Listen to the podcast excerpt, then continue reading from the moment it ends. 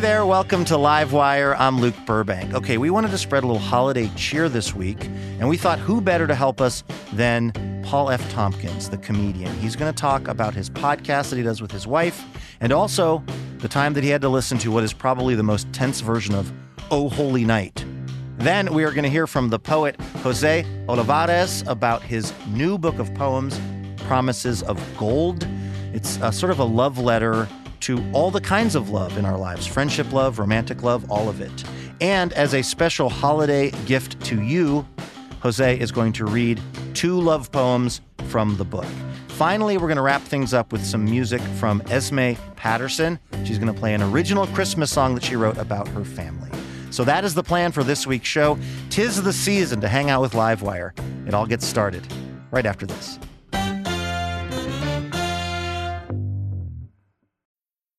I'm Alex Schwartz. I'm Naomi Fry. I'm Vinson Cunningham, and this is Critics at Large, a New Yorker podcast for the culturally curious. Each week, we're going to talk about a big idea that's showing up across the cultural landscape, and we'll trace it through all the mediums we love books, movies, television, music, art. And I always want to talk about celebrity gossip, too. Of course. We hope you'll join us for new episodes each Thursday. Follow Critics at Large today, wherever you get podcasts.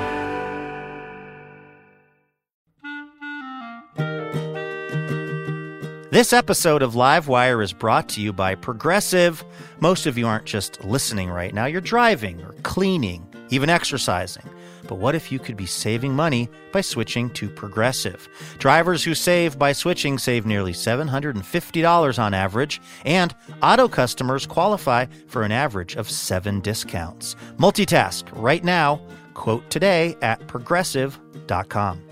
Progressive Casualty Insurance Company and affiliates. National average 12 month savings of $744 by new customers surveyed who saved with Progressive between June 2022 and May 2023. Potential savings will vary, discounts not available in all states and situations.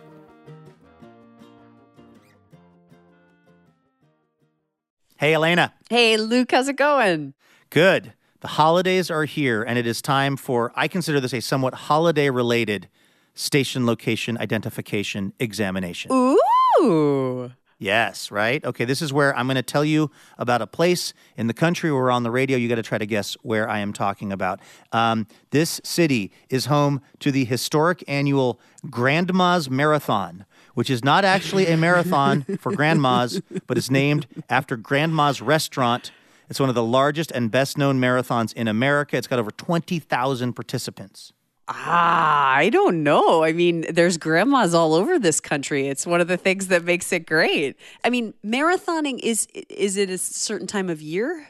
It doesn't say on my list here. I'm guessing not in the winter because I'll give you another hint. This is a place where it is very, very snowy around the holidays. In fact, thousands of people flock to this city during Christmas time to see Bentleyville, the largest walk-through display of lights in America. There's also a Christmas village and the historic Glensheen Mansion, which has over 25 Christmas trees in it. Uh, I still don't know, but a snowy place that I love is, let's say, in the Upper Peninsula of Michigan. Man, you're so close. I'm just winging it with this hint. But did you know Telly Savalas recorded a series of ads for this city to promote it? This is a real thing. Is it Duluth, Minnesota? It's Duluth, Minnesota. Where, why was that the hint that worked for you? They're amazing, by the way. Telly Savalas doing ads for Duluth is something you just can't unhear once you've heard them. Uh, where we're on the radio on WSCN out there in Duluth. So thank you so much to all those folks for tuning in. Should we get to the show? Let's do it. Take it away. From PRX, it's.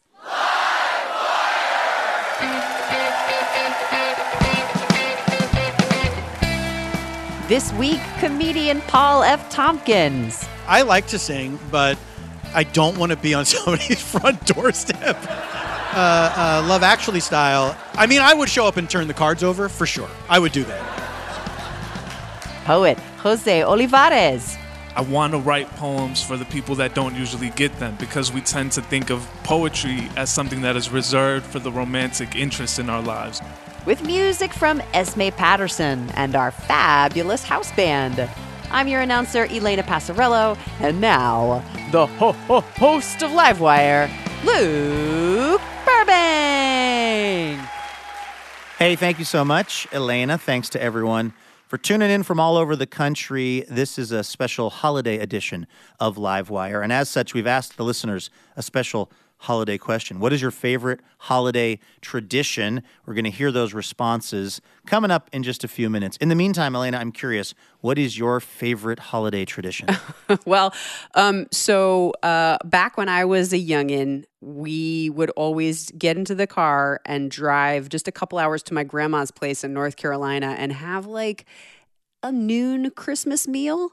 But we would, she lived in a pretty small house. And so we would drive home. She made this gigantic southern you know, like butter beans and like two kinds of meat and biscuits galore. It was like a week's worth of calories and we ate it and we always were like we're never going to eat again. And so then we'd drive home and we would invariably get strangely hungry at like 7:30 p.m. and there would be nothing in the fridge right? So I I don't know how to cook. I still don't know how to cook, but the only thing that I was confident cuz I was like a college student, a high school student was making nachos. So for years our Christmas dinner, like while we were watching It's a Wonderful Life or whatever, was Christmas nachos and it was kind of special because it was literally the only time that I ever made food for my mother and stepfather. And was it just sort of, I mean, regular nachos? Like you were, you didn't bring home a bunch of leftovers and like integrate them into the nachos or anything? No, no, no. Now that I live with a kind of a good gourmand, we do take those kinds of nacho um, liberties. Adventures. But it was just like, oh, there's a can of green chilies in the pantry and some tortilla chips and some shredded cheese. And, you know, I never go anywhere without having chips and salsa close by. But, you know, we've continued the tradition. Like I said, now I live with David, who can make a heck of a holiday meal, but we still always make space at one point during the Christmas Eve, Christmas Day, whatever, to eat a plate of Christmas nachos. like it's just not Christmas without them. the colors also work. You get the red salsa, you get the green of some chilies. I mean, it's honestly, I can't believe more people aren't making Christmas nachos, Elena. well, maybe it'll this will start the tradition now. All right, if you if you uh, try some Christmas nachos this year and you enjoy them, email us. Let us know how it went for you. I would say that my one of my favorite holiday traditions is kind of related to the fact that I I grew up in a, a sort of odd Christmas environment. My parents we didn't really celebrate Christmas when I was a young kid because of the church my parents went to and stuff. But over time, we started to, we had stockings and then we would put some presents in there. And then there was a sort of growing sense of, of Christmas in my house. And so I remember one year when I don't even know if we had a tree yet, but I know that it was like we were allowed to give each other presents and go buy presents and stuff like that. And this, I think, was like my first year. I'm probably like, I don't know, 10, 11 years old. My first year where I'm going to Cragen's Pharmacy in Seattle and spending all my allowance to get amazing gifts. Like I got my dad a laminated sign that said, "To error is human. To really screw things up, you need a computer." and it just had like a total like 1980s computer that was spewing paper out of the printer. It was like Sounds like a Garfield joke. totally. It was like these were the worst presents. But I remember sitting in my bedroom and listening to the radio while I was wrapping these presents. And this is Christmas Eve. And I was just so excited to get to like be part of having presents and giving presents and all that stuff. And they happened to be playing this old time version of a Christmas carol, like an old radio production of a Christmas carol. And like you know when you're a kid sometimes you'll do something weird where you'll just like sit kind of crisscross applesauce in an uncomfortable fashion for no discernible reason and then make a goal for yourself my goal was i had to wrap all the presents before i was allowed to sit in a more comfortable position What?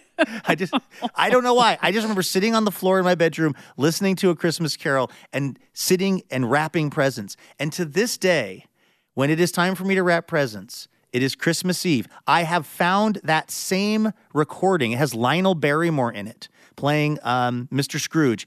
I, I play it now, it's from the internet, of course, but I play that. I sit on the floor. I don't sit on a chair like a normal person. I sit on the floor and I wrap presents. To this day, I'm 46 years old. Well, uh, you know, if you ever want to switch it up, you can also go on the internet and look up the Yinzer Christmas Carol, which is Like, as in from Pittsburgh? Yeah, it's these two comedians that are called Greg and Donnie, and they do like instead of saying "bah humbugs," uh, uh, Scrooge says "Oh, bull crap!"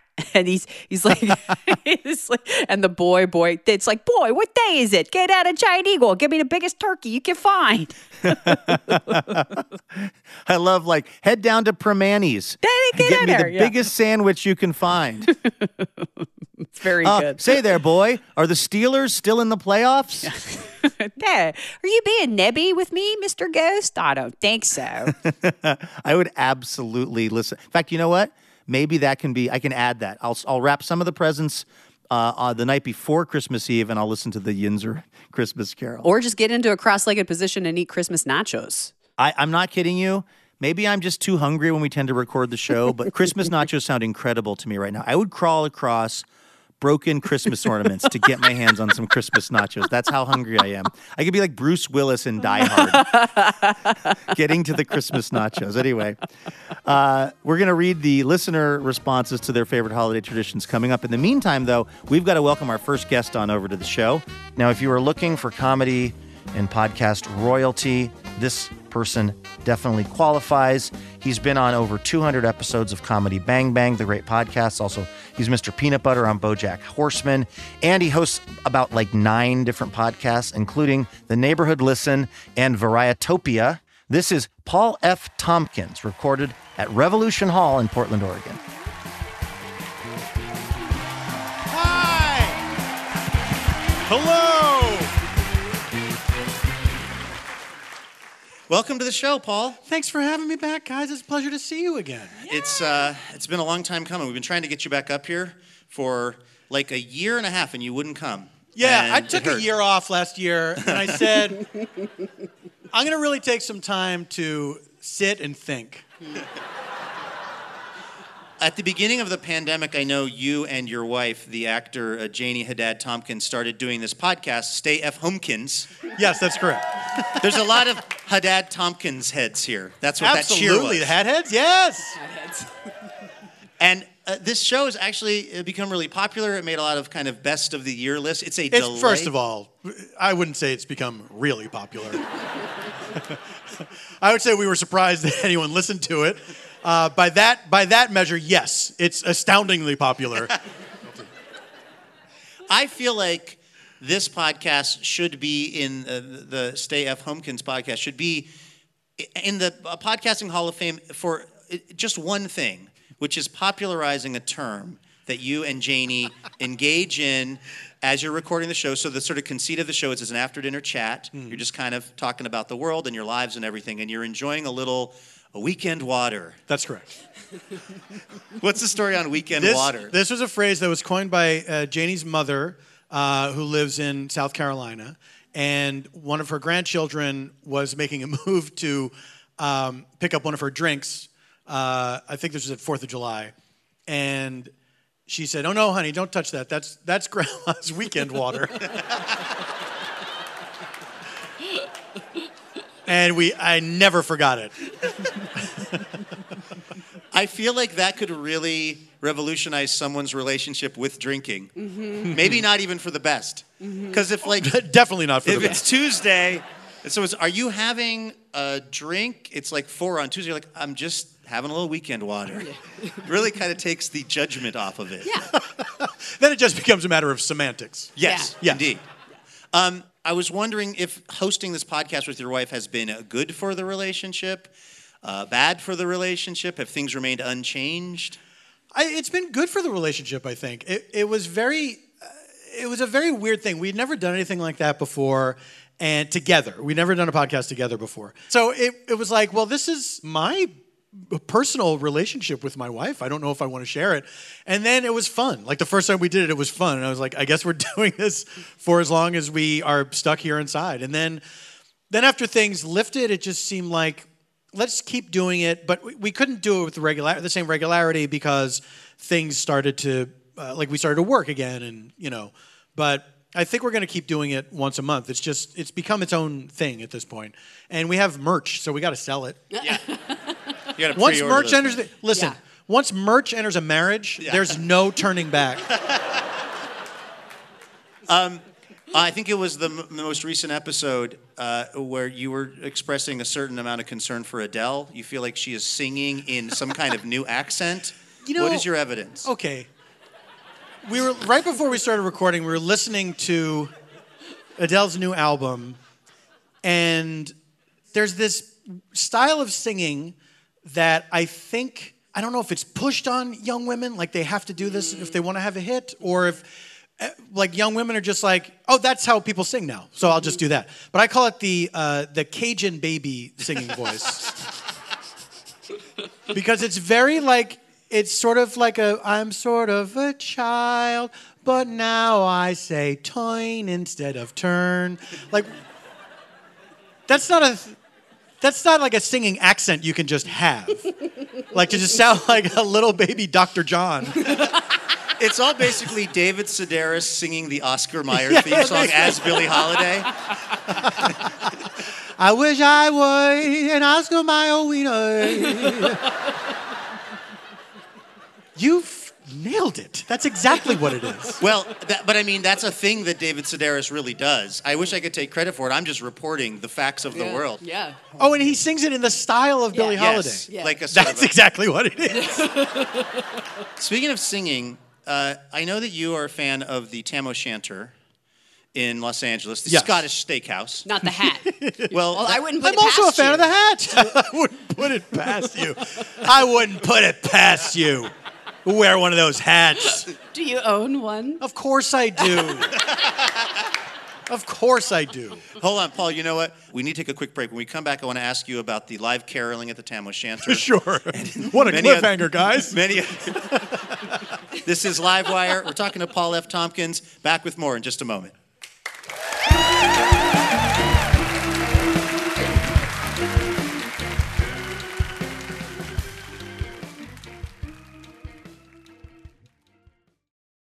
Hey, Elena. Hey, Luke, I didn't see you there. It's that time of year again. My seasonal allergies are back. Oh, congratulations. But also, it's our spring member drive, which is happening right now through May 17th. oh, I like that much more than seasonal allergies.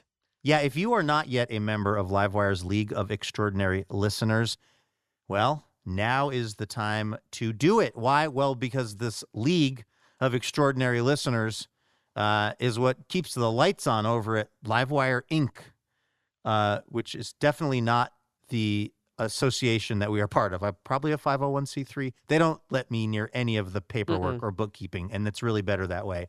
Point is, we we are only able to keep doing this show because of support from our members, and we would love it if you could join us in that right now. Plus, there are all kinds of sweet perks, including uh, special discounted tickets to live recordings, on-air shout-outs, exclusive content.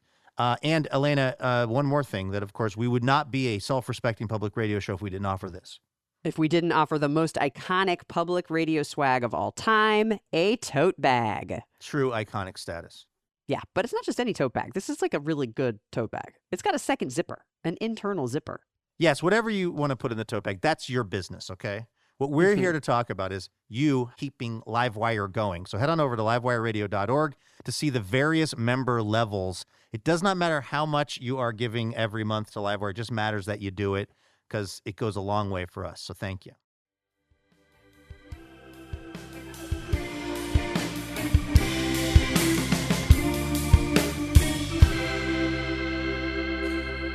Welcome back to Livewire from PRX, coming to you from Revolution Hall in Portland, Oregon. I'm Luke Burbank here with Elena Passarello. We're talking to Paul F. Tompkins from Freedom and uh, Bojack Horseman and Mr. Show and so many other amazing fun places, and the Tam O'Shanter, Los Angeles' leading Scottish steakhouse, where they feature live Christmas carolers. Yes. Which, what, what's your relationship with, with that form of entertainment? Well, with that form of entertainment, I think it was a thing. Caroling, I think, was always a thing I was scared would show up at my door. it was a thing I was afraid I would be invited to do. Neither of those things ever happened. But you're such a good singer. Well, don't don't say that. I'm okay. I do all right. But there's something. Uh, there is. There is a weird thing. There's like a certain shyness that you get when you can do a thing, but you're asked to do it in a weird situation. And it's like I like to sing, but I don't want to be on somebody's front doorstep. um, uh, uh, uh, Love Actually style. And um, I mean, I would show up and turn the cards over for sure. I would do that. if you if you want to print out the words to Good King Wenceslas on a on a series of cards, I will show up at someone's door and turn them over. this is actually not a bad idea. The more I'm thinking about it, I think it's a it's a bit of whimsy that I think people would enjoy. But uh, so I, I started going to the Tam O'Shanter, uh, which is one of the oldest restaurants in Hollywood. Uh, uh Walt Disney's animators used to, uh, and I think still do. I think the Disney animators still out of tradition go there to get drunk. Um, and uh, I, a thing that I did not know the first time I went there with a friend of mine during the Christmas season, we were gonna, just going to meet up for a, a dinner and catch up. That they have strolling Victorian carolers that walk throughout the restaurant and they come up to you and they ask you what song you want to hear, and you have to tell them the name of a song that you want to hear, and then they sing it at you. Hello from the other side. has to be a Christmas song. Oh. Although I've never tested that out. You can I, change it to like "Hello from the Yule Tide." Absolutely.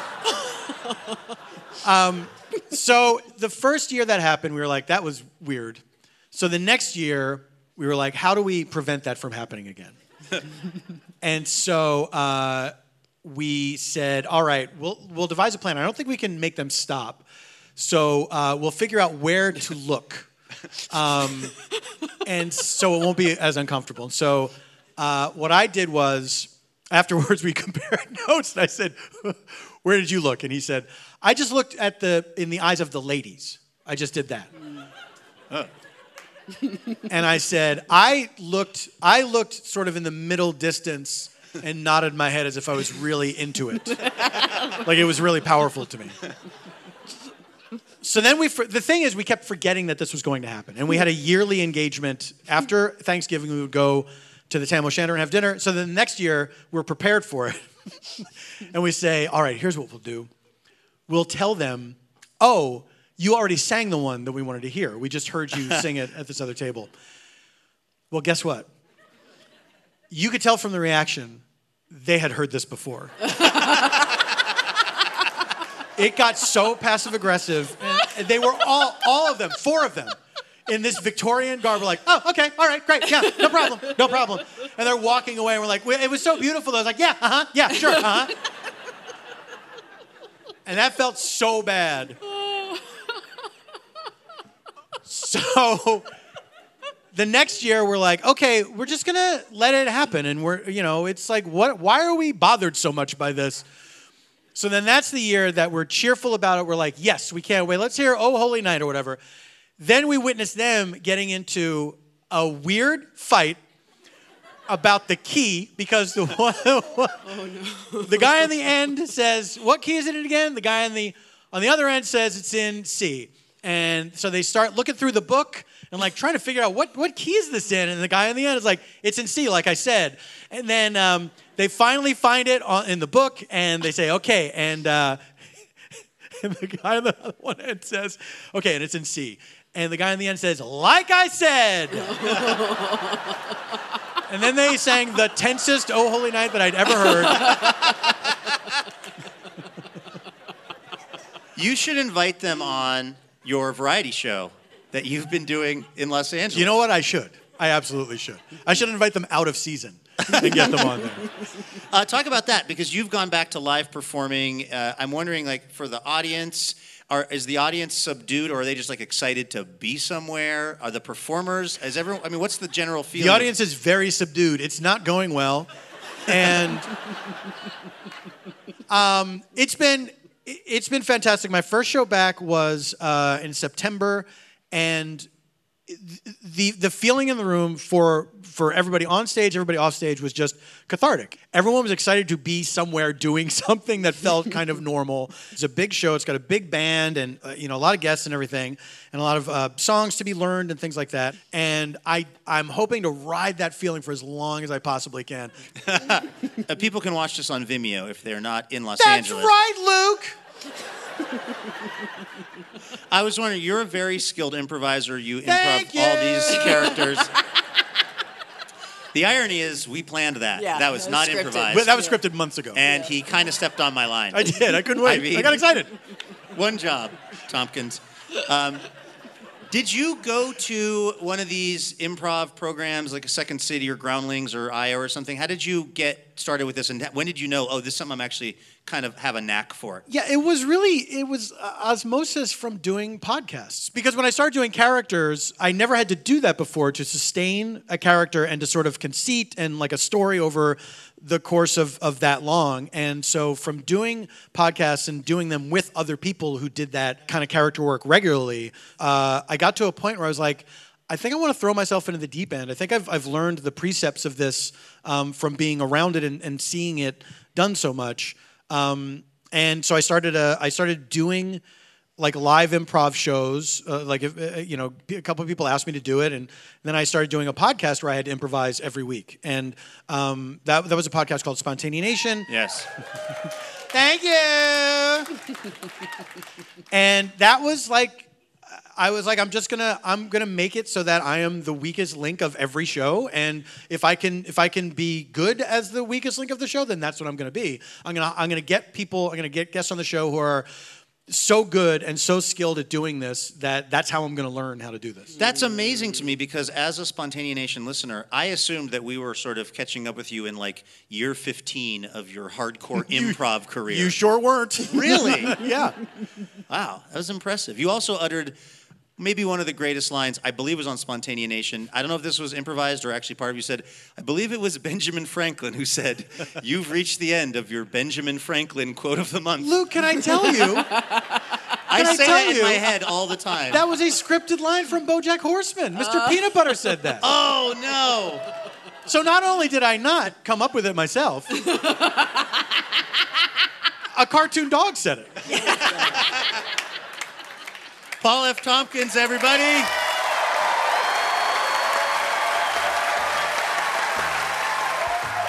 That was Paul F. Tompkins right here on Livewire, the newest season of Paul's comedy improv podcast, The Neighborhood Listen, where they basically reenact actual postings on those weird neighborhood apps where everyone's always freaking out about stuff.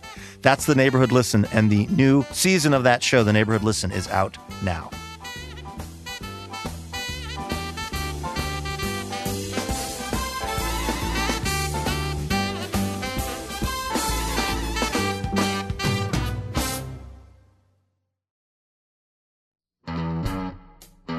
Hey, special thanks this episode to Lynn Pham of Beaverton, Oregon. Lynn is a vital part of the Livewire member community and generously supports the show with a donation each month. And we are very, very thankful for that support because it's how we can keep doing Livewire, something I know Lynn loves because he's there every week when we do the show. So thank you, Lynn, for keeping Livewire going.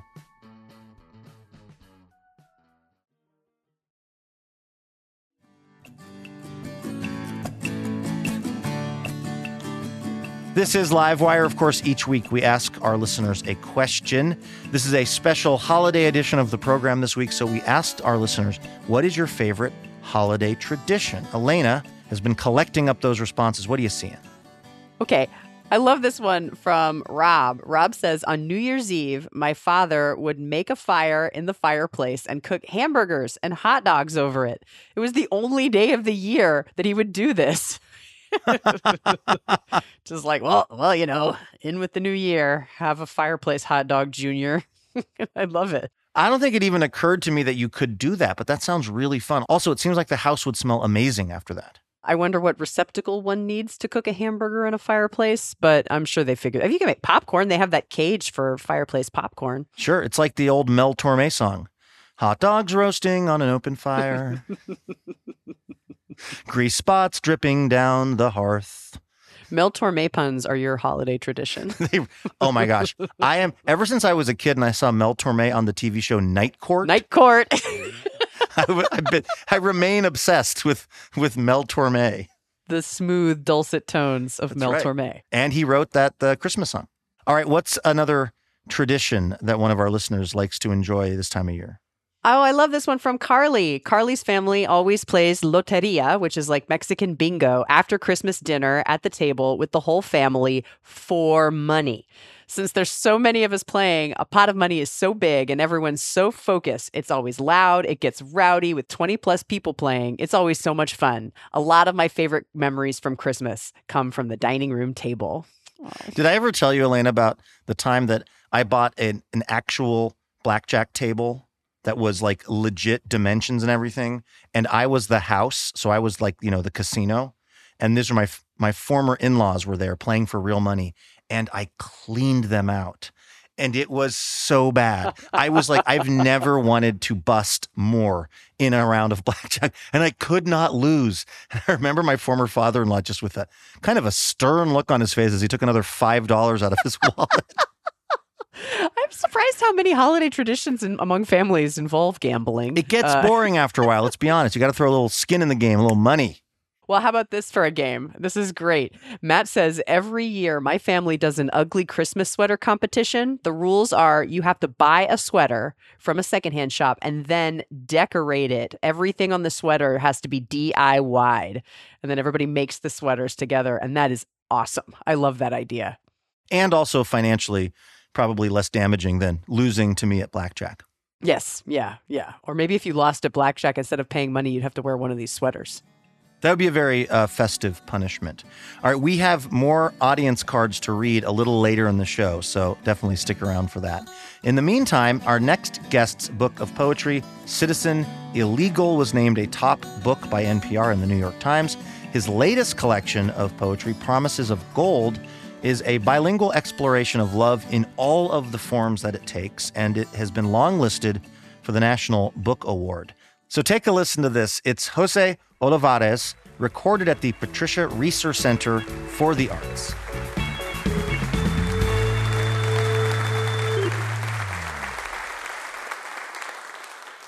Jose, welcome to the show. Thank you for having me. Thank you for traveling all the way from Jersey today to be here in Beaverton. You know, all in the day's work. Yeah, man. You write in the forward of, of your new book that you wanted this to be a book of love poems for your homies, uh, you know, kind of your non romantic friends, but then it didn't exactly turn out that way. What happened? So I, I had the idea for the book before the pandemic started. And so in my mind, I'm like, this is a pretty straightforward book of poems. I want to write poems for the people that don't usually get them because we tend to think of poetry as something that is reserved for the romantic interest in our lives, right? My friend Nate says that we usually go to poetry in times where someone's either getting married or buried, right? um, and so in my mind, I'm like, I want to kind of fill in the gaps. And then when the pandemic happened, all of my language became a lot darker. And I realized how much fear I was living with and how much uncertainty, I mean, and anxiety was just kind of filling my poetry. And so the poems themselves are, are kind of aiming at this type of love while a lot of times landing in uncertainty and anxiety and all of those other emotions. I'm curious about your growing up years and words and poetry and things like that. Were those in your life growing up in, uh, it was Illinois? Yeah, yeah. So I grew up in Calumet City, Illinois, in the south suburbs of Chicago. And also, my parents are immigrants. They came from Jalisco, Mexico. So English is my second language. And so that means for a large part of my life, I was often very quiet because I didn't want to mess up the language and have people laugh at me, right? I didn't want to mispronounce anything. And so I was used to kind of living in that quietness and but I was always listening. Like I loved language. Even when I couldn't fully understand English, I loved the way my peers would kind of like flip words and make up phrases on the fly. And so uh, what poetry allowed for me was it gave me a chance to think about like do I really want to be quiet, or is this quiet something that has kind of been put upon me, right? Um, and so when I was kind of asked to write my own poems, I was like, it turns out I have all of this language that I've just been kind of storing and thinking about for all of these years. Can we actually hear something um, from the book? I was hoping that we could hear uh, Ode to Tortillas. Yeah, absolutely. so this poem is called Ode to Tortillas. It was inspired by eating tortillas. it's deep, you know what I mean? Poetry. How does it happen? Who knows? Ode to tortillas. There's two ways to be a Mexican writer that we've discovered so far.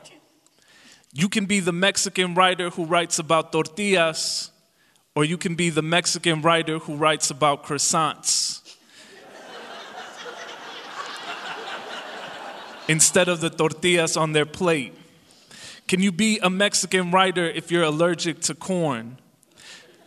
There's two ways to be a Mexican writer that are true and tested.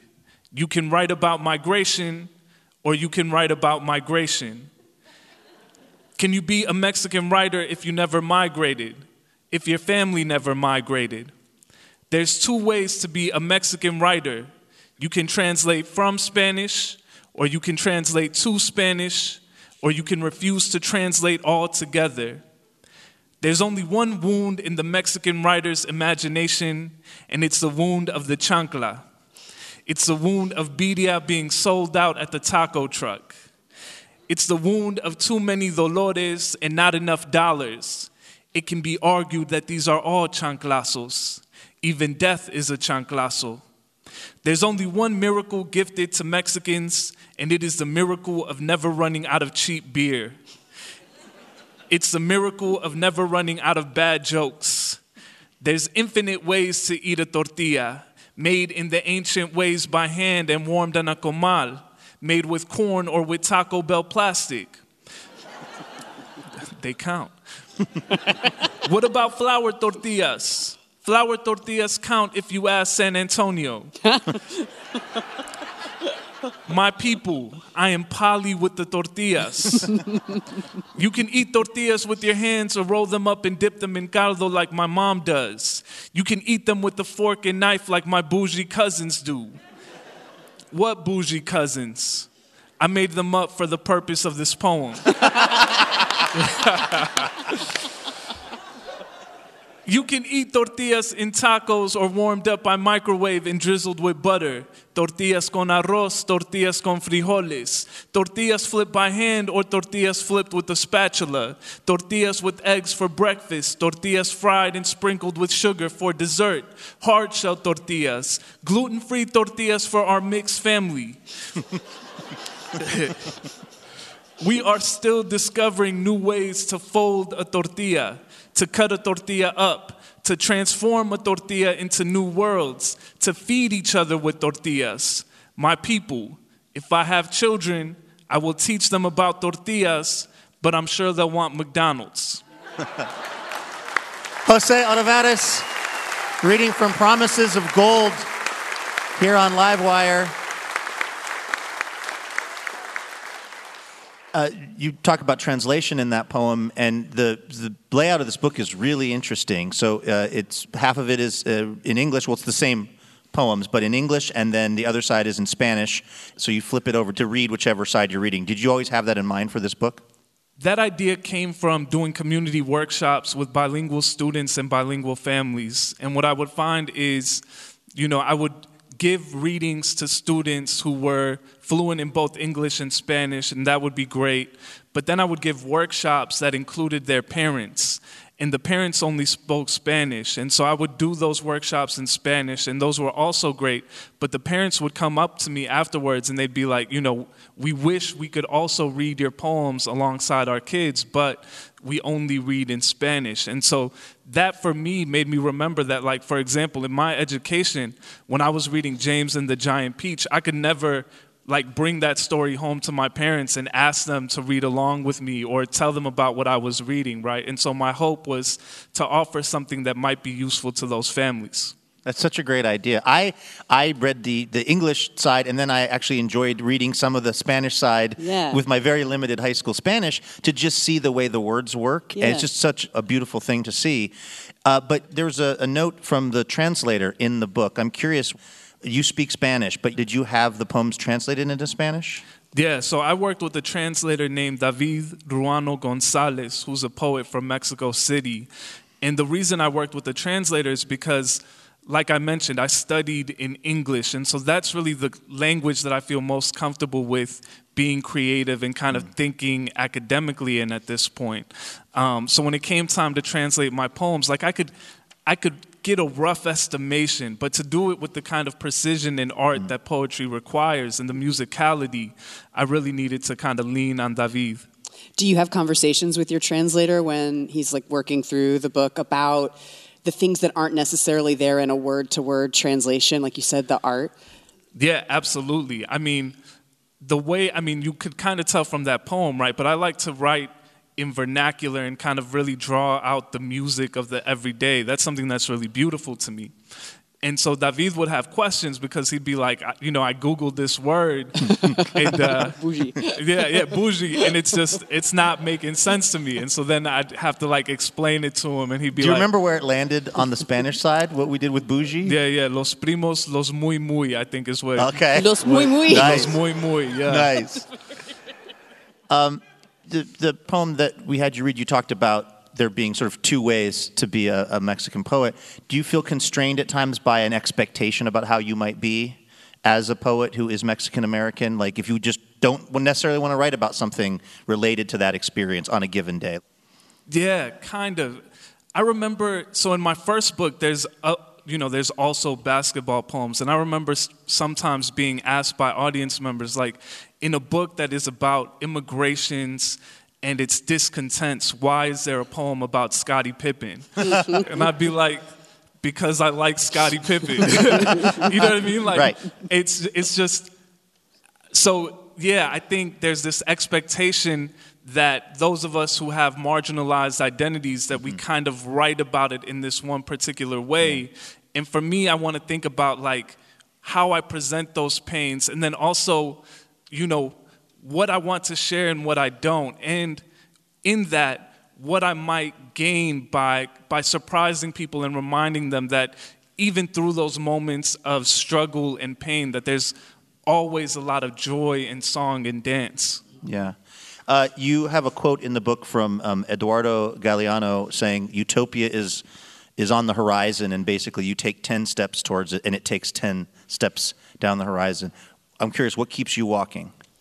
What keeps me walking is, you know, like a belief that just because things are one way right now, that it doesn't mean that they've always been this way, and it doesn't mean that they have to continue to be this way. So I really believe that through imagination, we can start to think and really build a world where things are different for us. And you can see those little victories from time to time, where even underneath all of this oppressive weight, there's something that we're constructing that we're slowly making bigger and bigger. Could we sneak one more poem in? Yeah. I would love for folks, m- maybe maybe something on the uh, on the shorter side just for time, but but anything that you might want to pick. Yeah, thank you. I'll read a love poem. Uh, this is a poem I wrote for my wife, Erica. It's called Love Poem Beginning with the Yellow Cab. I ask you, what's the first thing you think about when you see the color yellow?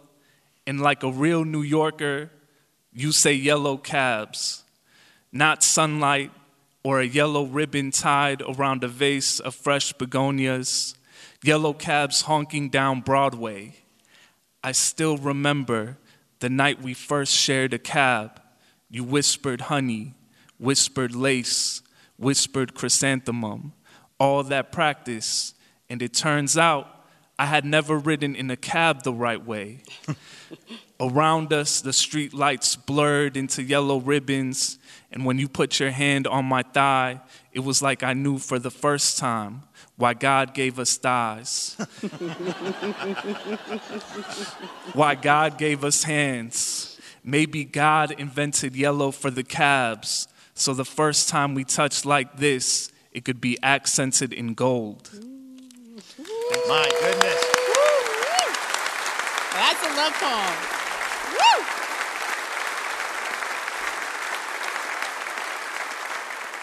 Jose Olivarez, thank you so much for coming on Live Livewire. The book is Promises of Gold.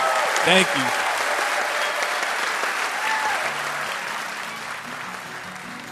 That was Jose Olivarez right here on Livewire, his latest book, Promises of Gold, is out and available now. I'm Luke Burbank here with Elena Passarello. You are listening to a special holiday edition of Livewire. Uh, we got to take a quick break, but don't go anywhere. We will be right back with an original Christmas song performed by the lovely and talented Esme Patterson. Stay with us.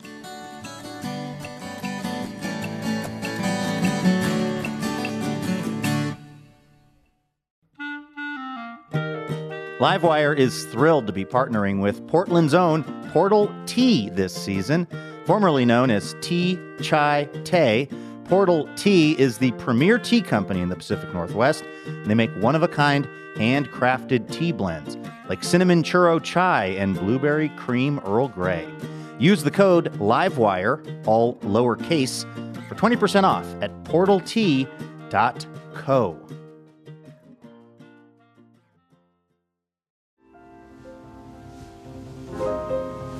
Welcome back to Livewire from PRX. I'm Luke Burbank here with Elena Passarello. This is a special holiday episode of Livewire, and uh, so we have expanded our audience question portion of the show because we've asked the Livewire audience, what is your favorite holiday tradition? Elena has been tracking those responses. What else are you seeing? Okay, we got this one from Jesse. Jesse says, one word, latkes. Have you ever seen like a latke evening in a, usually a Jewish household in December? Like it is an intense ordeal. The squeezing of the water from the shredded potatoes, the slapping of the hands of all of the people that can't wait to get their mitts on a delicious latke. So good though. So I try to show up right when all the work is done and it's eating time. Are you an applesauce guy or a sour cream guy? I'm sour cream. I don't really like the the savory and the sweet together. Same, So same. not for me. I, I'm I like I'm I'm all about that sour cream. Uh, what is another holiday tradition? One of our Livewire listeners want to tell us about. Oh, I love this one from Joe. Joe says, My family is obsessed with the Bon Maman Advent Jam Calendar.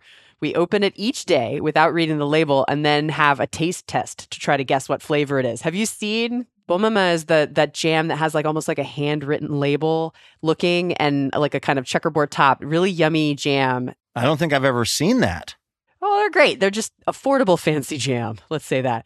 And they they have an advent calendar where you open the door and the teensiest, weensiest, like airplane sized canister of jam. And my my lovely sister in law bought my dad, Tony Passarello, Livewire's biggest fan, the advent calendar last December. And he was delighted because he is a major proponent of jelly in all kinds. um, but it's great. Like I love the advent calendars that are like whiskey advent calendar or like makeup advent calendar. I have problems. You know, those that whatever that kind of uh, experiment they would do with children, where they would sit them in a room and they would sort of offer them like a a cookie. The that they- marshmallow test. Yeah, Yeah. the marshmallow. I fail that every year with whatever kind of chocolate based Advent stuff comes into my life. You it's go like, right away. it's like December first, and I'm already digging into like this. I'm already all the way to December twenty second. I got a perfume advent calendar once, and on the first day, I took the little vial of perfume out and I put it on my wrists and I held it up for David to smell, and he went, "You smell like a floor," and then I didn't open anymore. Honesty. Merry Christmas. It's how you've been together for so many years. It's just a level of honesty between the two of you. Okay, one more holiday tradition from one of our Livewire listeners. Sammy says, after we eat Christmas dinner, my family always goes to the movies. We do in the Passarello family as well. We try to see something Christmas themed, but if not, we'll watch whatever. One year, we all watched a really scary movie while wearing ugly Christmas sweaters. It was hilarious. I saw Titanic on Christmas Day. I remember that. I watched that boat sink on Christmas Day. I have never seen that movie. That's my number one, like, never have I ever thing that I can Oh, trot out. Now the problem is my whole personality is based around the fact that I haven't seen Titanic. So I can Yes. never see Titanic. me and Star Wars. You haven't seen Star Wars. Correct. I've tried, uh, but uh, some I used to when I couldn't sleep. David would just recite the plot of Star Wars to me, and then I would fall asleep. I will say the later ones, I used to just call them Galactic C SPAN. just got very governmental, very process oriented. Just lawmakers from other galaxies debating like trade embargoes and stuff. I have seen, however, the Star Wars Christmas special, which is spectacular. I mean, really, you don't need to see anything else other than that. Absolutely. Maybe that can become my new favorite holiday tradition. Thank you to everyone who sent in your responses on this special episode of Livewire, where our musical guest this week is Esme Patterson, who comes from the mountains of Colorado. She's known for indie folk music. She's performed on NPR's Tiny Desk. She's been on Conan, The Late Show with David Letterman, and she joined us at Revolution Hall way back in 2015 to perform her song, If I. This is Esme Patterson on Livewire.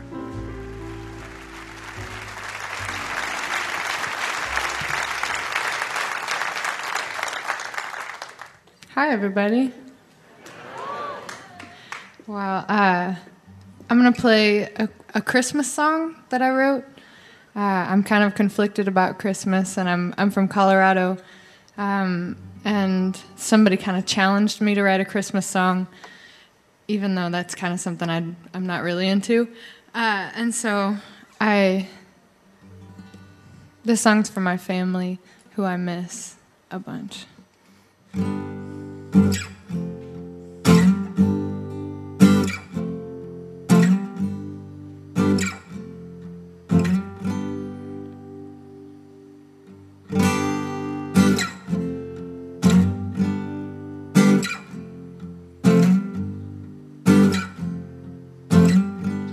If I was the forest, I'd give you a tree. If I was brand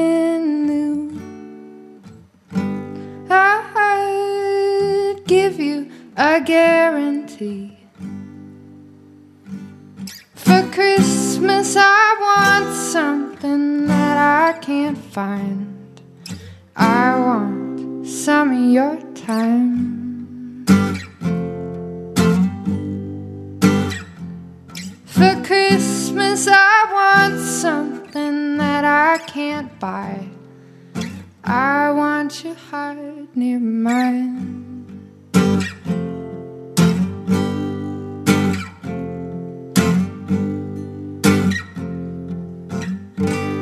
If I was the sky,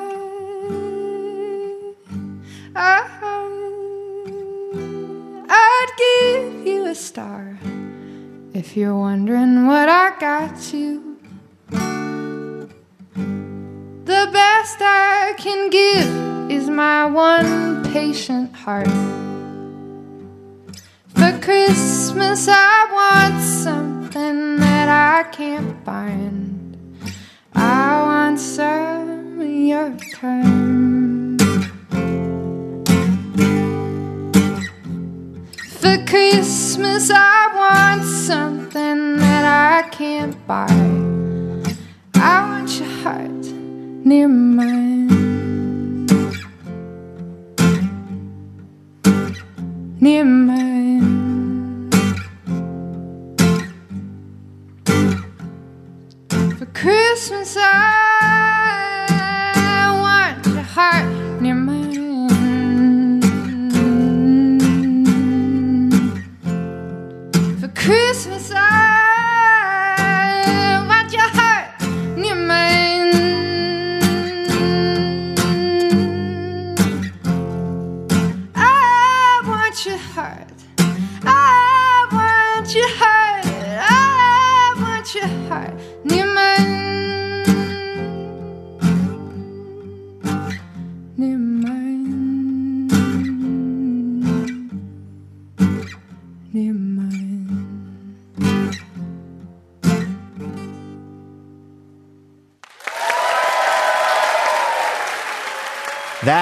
was Esme Patterson right here on Live Wire. Her newest full length album is Notes from Nowhere, and it is available now.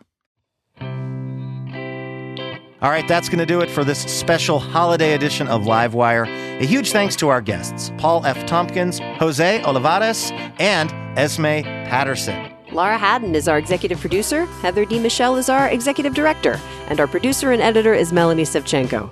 Molly Pettit is our technical director, and our house sound is by D. Neil Blake. Trey Hester is our assistant editor. Our marketing and production manager is Karen Pan. Rosa Garcia is our operations associate. Jackie Ibarra is our production fellow. And Aunt Diaz is our intern. Our house band is Ethan Fox Tucker, Sam Tucker, A.L. Alves, and A. Walker Spring, who also composes our music. This episode was mixed by Molly Pettit and Trey Hester. Additional funding provided by the Oregon Arts Commission, a state agency funded by the state of Oregon, and the National Endowment for the Arts. This week, we'd like to thank member Lynn Pham of Beaverton, Oregon. What up, Lynn? For more information about our show or how you can listen to our podcast, head on over to livewireradio.org. I'm Luke Burbank for Elena Passarello and the whole Livewire crew. Thank you for listening. Have a very, very happy holidays, and we'll see you next week.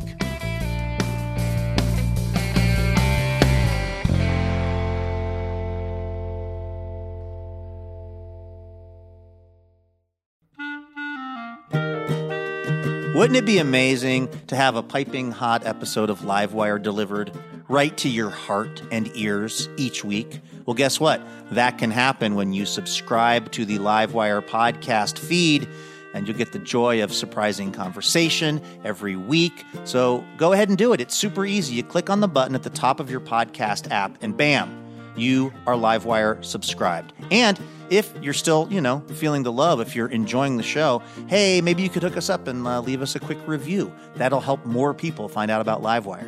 And thank you.